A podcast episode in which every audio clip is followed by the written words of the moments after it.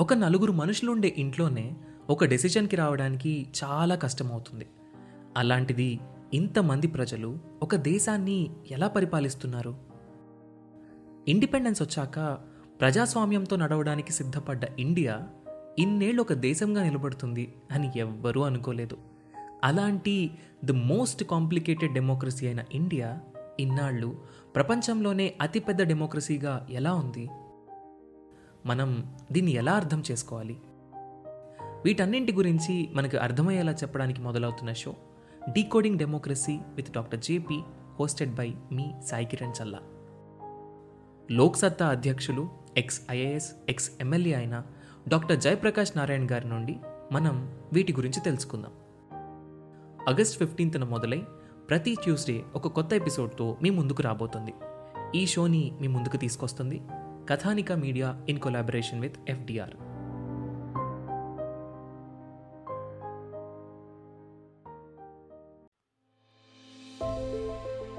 ఈ మధ్య మనందరికీ ఫండమెంటల్ రైట్స్ మీద అవేర్నెస్ బాగా పెరిగిపోతుంది. మాట్లాడే హక్కు నాది ఇష్టం వచ్చినట్టు తిట్టే హక్కు నాది. Freedom of right to speech expression freedom of press freedom to live freedom to express my views ఎక్కడికైనా వెళ్ళొచ్చు ఏమైనా చేయొచ్చు. కాన్స్టిట్యూషన్ నాకు ఇచ్చింది. రాజ్యాంగం ఇచ్చిన దాన్ని నువ్వెవరు అడ్డుకోవడానికి అని పోలీసుని ఎదిరిస్తున్నాం పొలిటీషియన్స్ని ఎదిరిస్తున్నాం మన ఇంట్లో వాళ్ళని ఎదిరిస్తున్నాం మన ఫ్రెండ్స్ని ఎదిరిస్తున్నాం. కానీ మీ రైట్స్ని మీరు కాపాడుకోవడం మంచిదే కాదన్న. ఆ రైట్స్తో పాటు రాజ్యాంగం మనకు కొన్ని డ్యూటీస్ కూడా ఇచ్చింది. ఇండియన్ సిటిజన్ అయిన మీరందరూ కొన్ని డ్యూటీస్ చేయాలి. ఈ డ్యూటీస్ని ఎవరూ చెప్పరు ఎక్కడ ఉండవు. దీని గురించి చాలా మంది చాలా తక్కువగా మాట్లాడుకుంటారు. ఎందుకంటే అవి డ్యూటీస్ మనం నిర్వర్తించాలి కాబట్టి మనం కాన్సన్ట్రేట్ చేసేది రైట్స్ ఎందుకంటే రాజ్యాంగం మనకిచ్చిన రైట్స్ గురించి లేదా స్టేట్ నుంచి మనం కావాల్సిన రైట్స్ని మనం తీసుకుంటాం. కానీ తిరిగి స్టేట్కి ఇవ్వాల్సిన డ్యూటీస్ని మనం మర్చిపోతూ ఉంటాం. అందుకోసమే ఈ రాజ్యాంగం సిరీస్లో ఫండమెంటల్ రైట్స్ చాలా ఇంపార్టెంట్ అయినప్పటికీ కూడా ఫండమెంటల్ డ్యూటీస్ని నేను సెకండ్ ఎపిసోడ్గా చేస్తున్నాను సో మీరందరూ మీ డ్యూటీస్ని తెలుసుకొని ఆ తర్వాత ఫండమెంటల్ రైట్స్ని తెలుసుకోండి.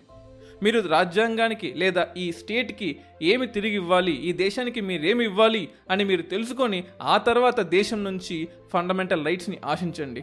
ఈ ఫండమెంటల్ డ్యూటీస్ యొక్క ఇంపార్టెన్స్ ఇప్పుడు మనం చూద్దాం.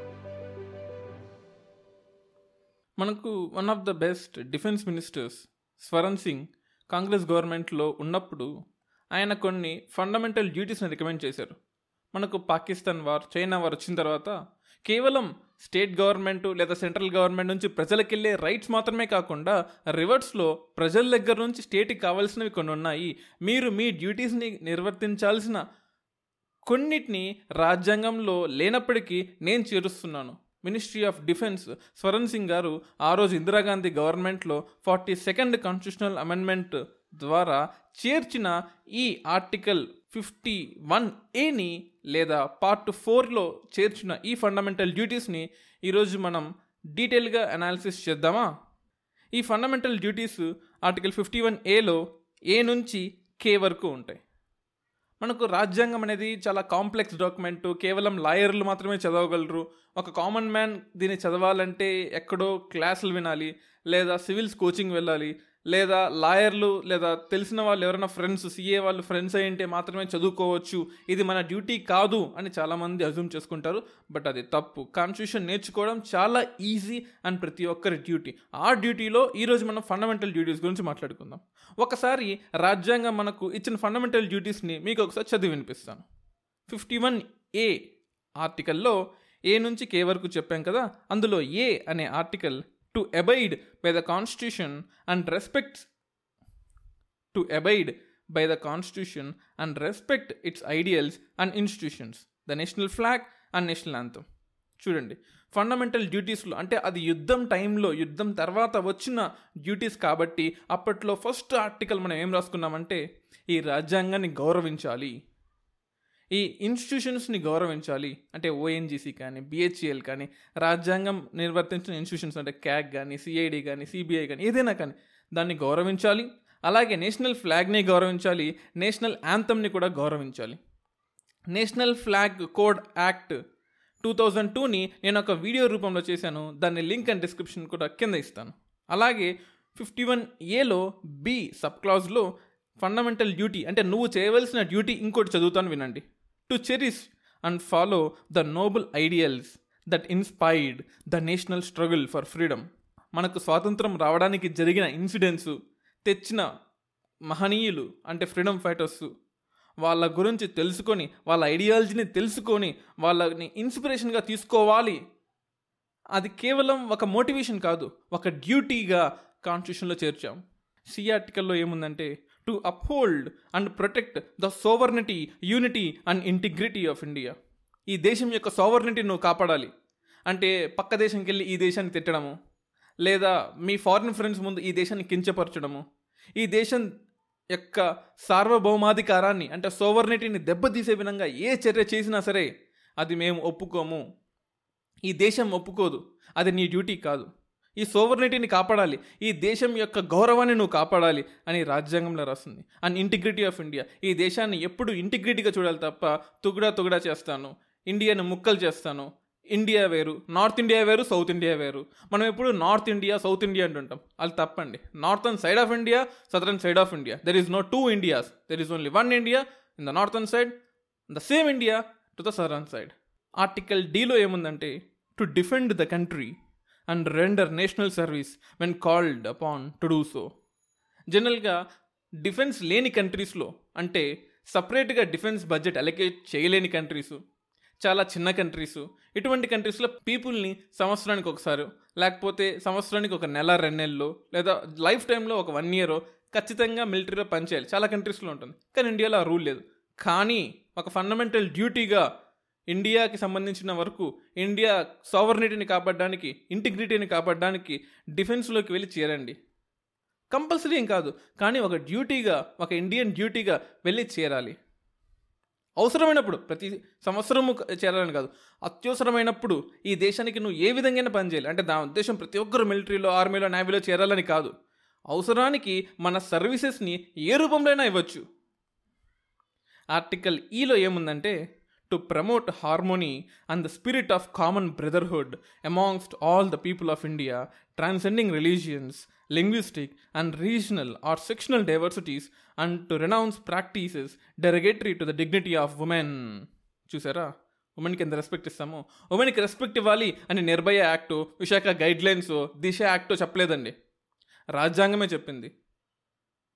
Men and women are equal discrimination based on caste creed sex religion జరగకూడదు అని ఫండమెంటల్ లైట్స్లో ఉంటుంది. ప్రతి ఒక్కరూ మాట్లాడతారు. చూసారా నాకు రాజ్యాంగం కల్పించిన హక్కు సమానత్వమైన హక్కుని నాకు కాకుండా చేసింది గవర్నమెంట్ నాకు కాకుండా చేసింది అపోజిషన్ పార్టీ నాకు కాకుండా చేశాడు నా పొలిటీషియన్ అంటుంటామే.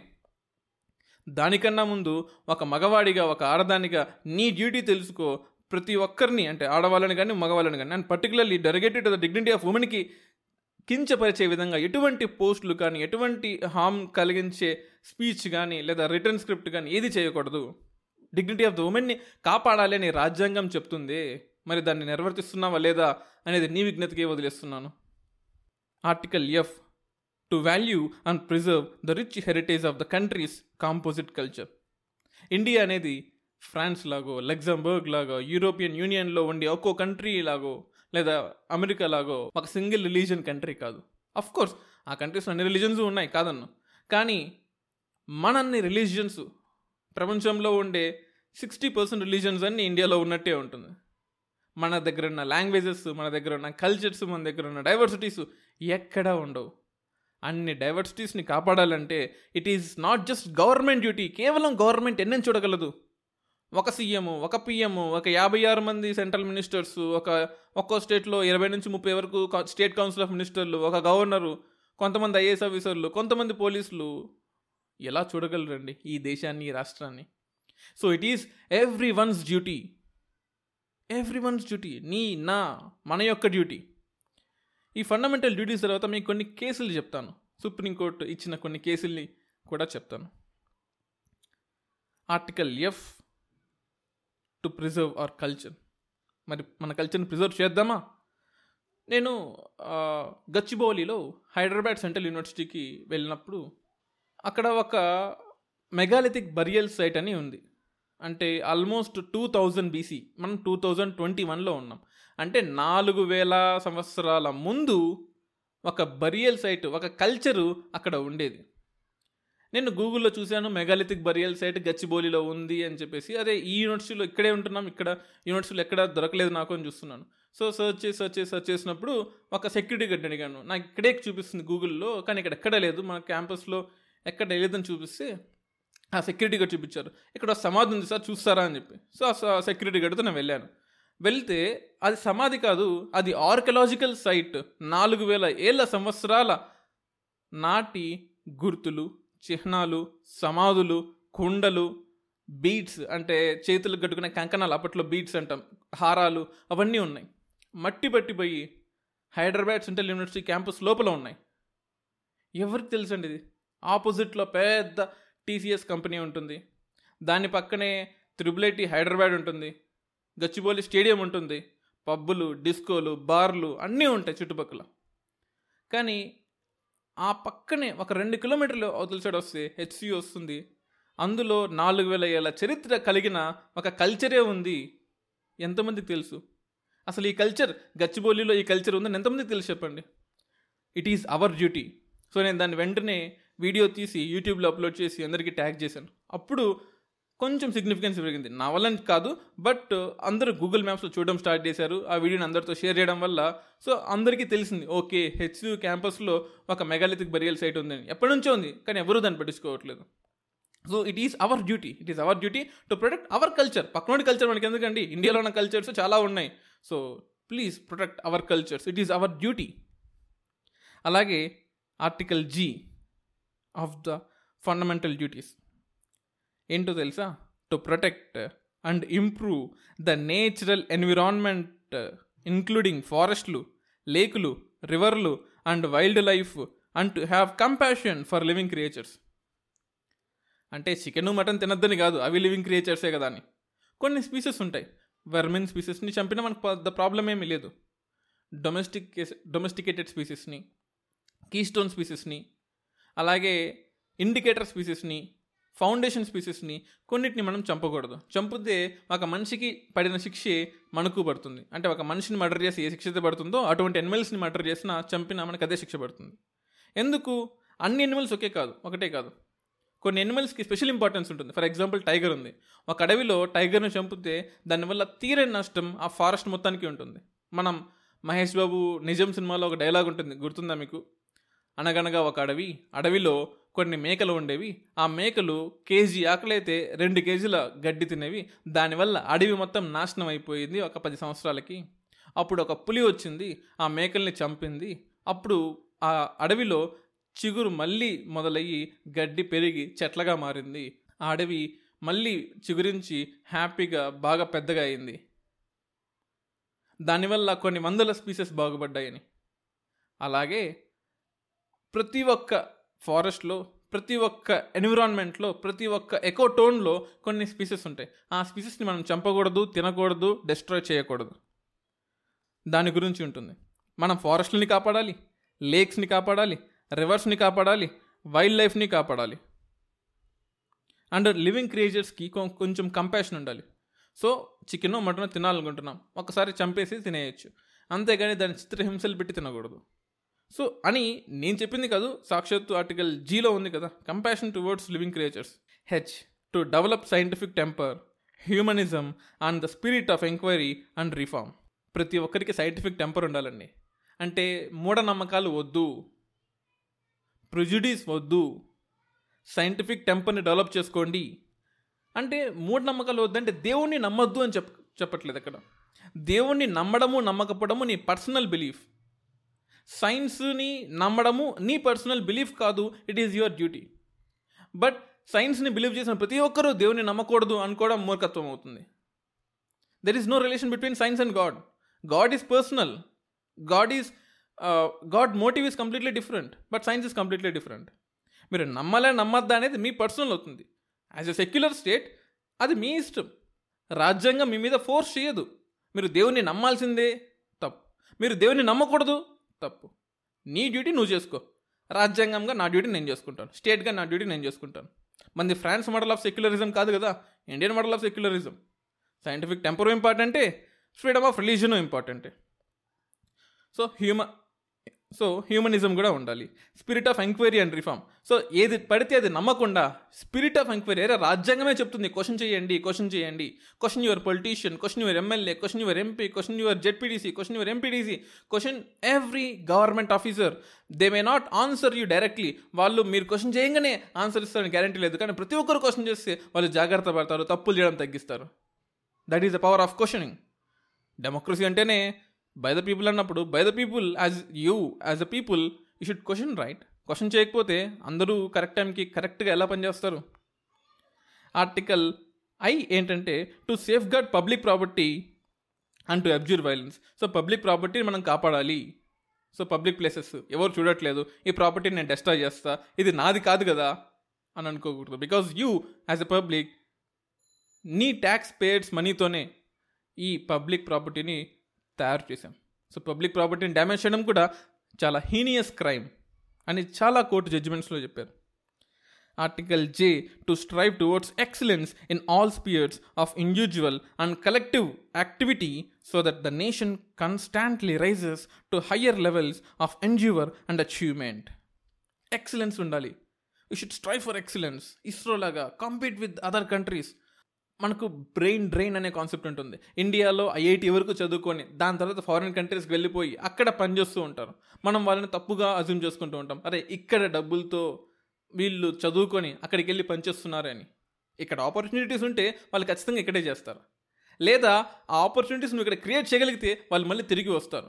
ప్రతి ఒక్క డిపార్ట్మెంట్లో ప్రతి ఒక్క ఫీల్డ్లో ఎక్సలెన్స్ ఉండాలి. అంటే whatever the work we are doing we should do as our hundred percent we should be excellent and కాన్స్టెంట్గా మన లెవెల్స్ని హయ్యర్ లెవెల్స్కి తీసుకెళ్తుంటే అంటే మన లైఫ్స్ని హయ్యర్ లెవెల్స్కి తీసుకెళ్తూ ఉండాలి. అండ్ అచీవ్ చేయాలి. And last article of this fundamental duties that every one has to follow ఏంటంటే article K to provide opportunities for education to his child or ward between the age of six to fourteen years and of course this was added in eighty six constitution amendment act two thousand two అంటే ప్రతి ఒక్కరూ వాళ్ళ పిల్లలకి పక్కనోడి పిల్లలకి పక్కన పెట్టు. నీ పిల్లోడికి నువ్వు ఆరు సంవత్సరాల నుంచి పద్నాలుగు సంవత్సరాలు వచ్చేంత వరకు వాడికి చదువు చెప్పడం నీ బాధ్యత అని రాజ్యాంగం చెప్పింది. మీకు ఈ ఫండమెంటల్ డ్యూటీస్కి సంబంధించిన రెండు కేసులు చెప్తాను చూడండి. Aruna Roy versus union of India కేసులో టూ థౌజండ్ టూ ముందు ఓల్డ్ ఎన్సీఆర్టీస్ ఉండేవి. టూ థౌజండ్ టూ తర్వాత two thousand two two thousand four మధ్యలో న్యూ ఎన్సీఆర్టీస్ ఇంట్రడ్యూస్ చేశాం. అందులో కొన్ని కొన్ని వర్డ్స్ని సోషలిజం నుంచి క్యాపిటలిస్ట్గా మారాలి. అండ్ భగత్ సింగ్ అనే అతను ఓల్డ్ ఎన్సీఆర్టీస్లో రెవల్యూషనరీ టెర్రరిస్ట్ అని ఉంటుంది. కానీ ప్రజెంట్ న్యూ ఎన్సీఆర్టీస్లో అతను పెద్ద దేశభక్తుడు అని ఉంటుంది. అలా కొన్ని కొన్ని వర్డ్స్ని మార్చామన్నమాట మనకు తగ్గట్టుగా. కానీ ఈ చేంజెస్ అనేది anti secular unconstitutional violative of the fundamental rights of the education right to లైఫ్కి అగెయిన్స్ట్ అని అరుణారాయ్ కేసు వేశారు. అప్పుడు సుప్రీంకోర్టు ఏం చెప్పిందంటే బుక్స్ ఎలా ఉండాలి అంటే ఎన్సీఆర్టీ బుక్స్ ఎలా ఉండాలంటే పీస్ని ప్రమోట్ చేసేలా ఉండాలి లవ్ని ప్రమోట్ చేసేలా ఉండాలి సింపతిని ప్రమోట్ చేసేలా సిలబస్ ఉండాలి అంతే తప్ప వైలెన్స్ని ప్రమోట్ చేసే విధంగా యాంటీ సెక్యులర్ ఎలిమెంట్స్కి సపోర్ట్ చేసే విధంగా మనకు కంటెంట్ ఉండకూడదు అని జడ్జిమెంట్ ఇచ్చింది. అంటే ఆర్టికల్ హెచ్ ఫండమెంటల్ డ్యూటీస్లో ఆర్టికల్ హెచ్ని గుర్తుపెట్టుకొని ఈ జడ్జిమెంట్ ఇచ్చిందనమాట ఆఫ్ కోర్స్ ఫండమెంటల్ డ్యూటీస్లో ఉన్నవన్నీ ఖచ్చితంగా చేయాలి గవర్నమెంట్ చేయాలని రూల్ ఎక్కడా లేదు. చేస్తే మంచిది లాస్ తయారు చేసుకుంటే మంచిది. కానీ మ్యాండేటరీ అయితే ఏమీ కాదు. సో ఒక సిటిజన్ ఈ డ్యూటీస్ని చేయకపోతే వాడికి శిక్ష పడదు. But it is your duty శిక్ష పడదన్న మాత్రాన నువ్వు చేయకూడదని కాదు. ఒక ఫండమెంటల్ రైట్స్ నువ్వు ఆశిస్తున్నావంటే ఫండమెంటల్ డ్యూటీని కూడా నువ్వు చేయాల్సిందే కదా. అలాగే ఆర్టికల్ ఫిఫ్టీ వన్ ఏలో ఏ ఆర్టికల్లో Shyam Narayan Chouksey versus union of India కేసులో సుప్రీంకోర్టు ఏం చెప్పిందంటే థియేటర్స్లో ఖచ్చితంగా నిలబడాల్సిన అవసరం థియేటర్స్లో నేషనల్ యాంథమ్ పాడాలి. పాడితే ఖచ్చితంగా నిలబడాలి అని టూ థౌజండ్ సిక్స్టీన్లో చెప్పింది. కానీ టూ థౌజండ్ నైన్టీన్లో ఖచ్చితంగా నిలబడాలని ఏమీ లేదు. అండ్ ఖచ్చితంగా పాడాలని కూడా ఏమీ లేదు. If you respect national flag and anthem that is sufficient ఖచ్చితంగా మ్యాండేటరీగా చేయాలని ఎక్కడా రూల్ ఏమీ లేదు అని సుప్రీంకోర్టు జడ్జిమెంట్ ఇచ్చింది. అంటే ఆర్టికల్ ఏని గౌరవించండి. ఆర్టికల్ ఫిఫ్టీ వన్ ఏలో ఏ ఆర్టికల్ని గౌరవించండి. కానీ అదే మ్యాండేటరీ కాదు. అది లేకపోతే శిక్షార్హులు అనడానికి లేదు. ఫ్లాగ్ కోడ్ ఆఫ్ ఇండియా యాక్ట్ని ఆ వీడియోని చూడండి. నేను ఇచ్చిన డిస్క్రిప్షన్ వీడియోని. అలాగే ఆర్టికల్ ఫిఫ్టీ వన్ ఏలో అలాగే ఫండమెంటల్ డ్యూటీస్లో ఆర్టికల్ జీ ఇందాక డిస్కస్ చేశాం కదా నేచురల్ ఎన్విరాన్మెంట్ని కాపాడాలని ఈ ఆర్టికల్ జీని సపోర్ట్ చేస్తూ MC Mehta versus union of India కేసులో అంటే మనకు నైన్టీన్ ఎయిటీ ఫోర్లో భోపాల్ గ్యాస్ స్ట్రాటజీ మనకు నైన్టీన్ ఎయిటీ ఫోర్లో భోపాల్ గ్యాస్ లీకేజ్ తర్వాత ఒక టూ త్రీ ఇయర్స్లోనే మళ్ళీ ఓలియం గ్యాస్ లీక్ జరిగింది. ఢిల్లీలో ఉంటుంది. ఢిల్లీలో గ్లిజరిన్ సోప్స్ తయారు చేసే శ్రీరామ్ ఫుడ్ అండ్ ఫెర్టిలైజర్స్ యూనిట్లో మూడు రోజుల్లో రెండుసార్లు జరిగి చాలామంది అస్తవ్యస్తకి గురయ్యారు. అప్పుడు section one thirty three of సిఆర్పిసిని use చేసి ప్లాంట్ని క్లోజ్ చేసేసింది. అప్పుడు ఏం చెప్పిందంటే ఎడ్యుకేషనల్ ఇన్స్టిట్యూషన్స్ స్కూల్స్ కాలేజెస్ ప్రతి ఒక్కరూ గుర్తుపెట్టుకోండి. మీ కరికులంలో ఖచ్చితంగా ఎన్విరాన్మెంట్ గురించి ఒక చాప్టరో వారానికి ఒక గంటో one to two hours environment గురించి క్లాసులు చెప్పండి. ఎన్విరాన్మెంట్ అవేర్నెస్ని పెంచండి అని చెప్పింది. సో అప్పటి నుంచి nineteen eighty seven eighty eight నుంచి ఎన్విరాన్మెంట్ని కూడా ఒక టాపిక్గా ఒక సబ్జెక్ట్గా కరికులంలో యాడ్ చేసాం మనం.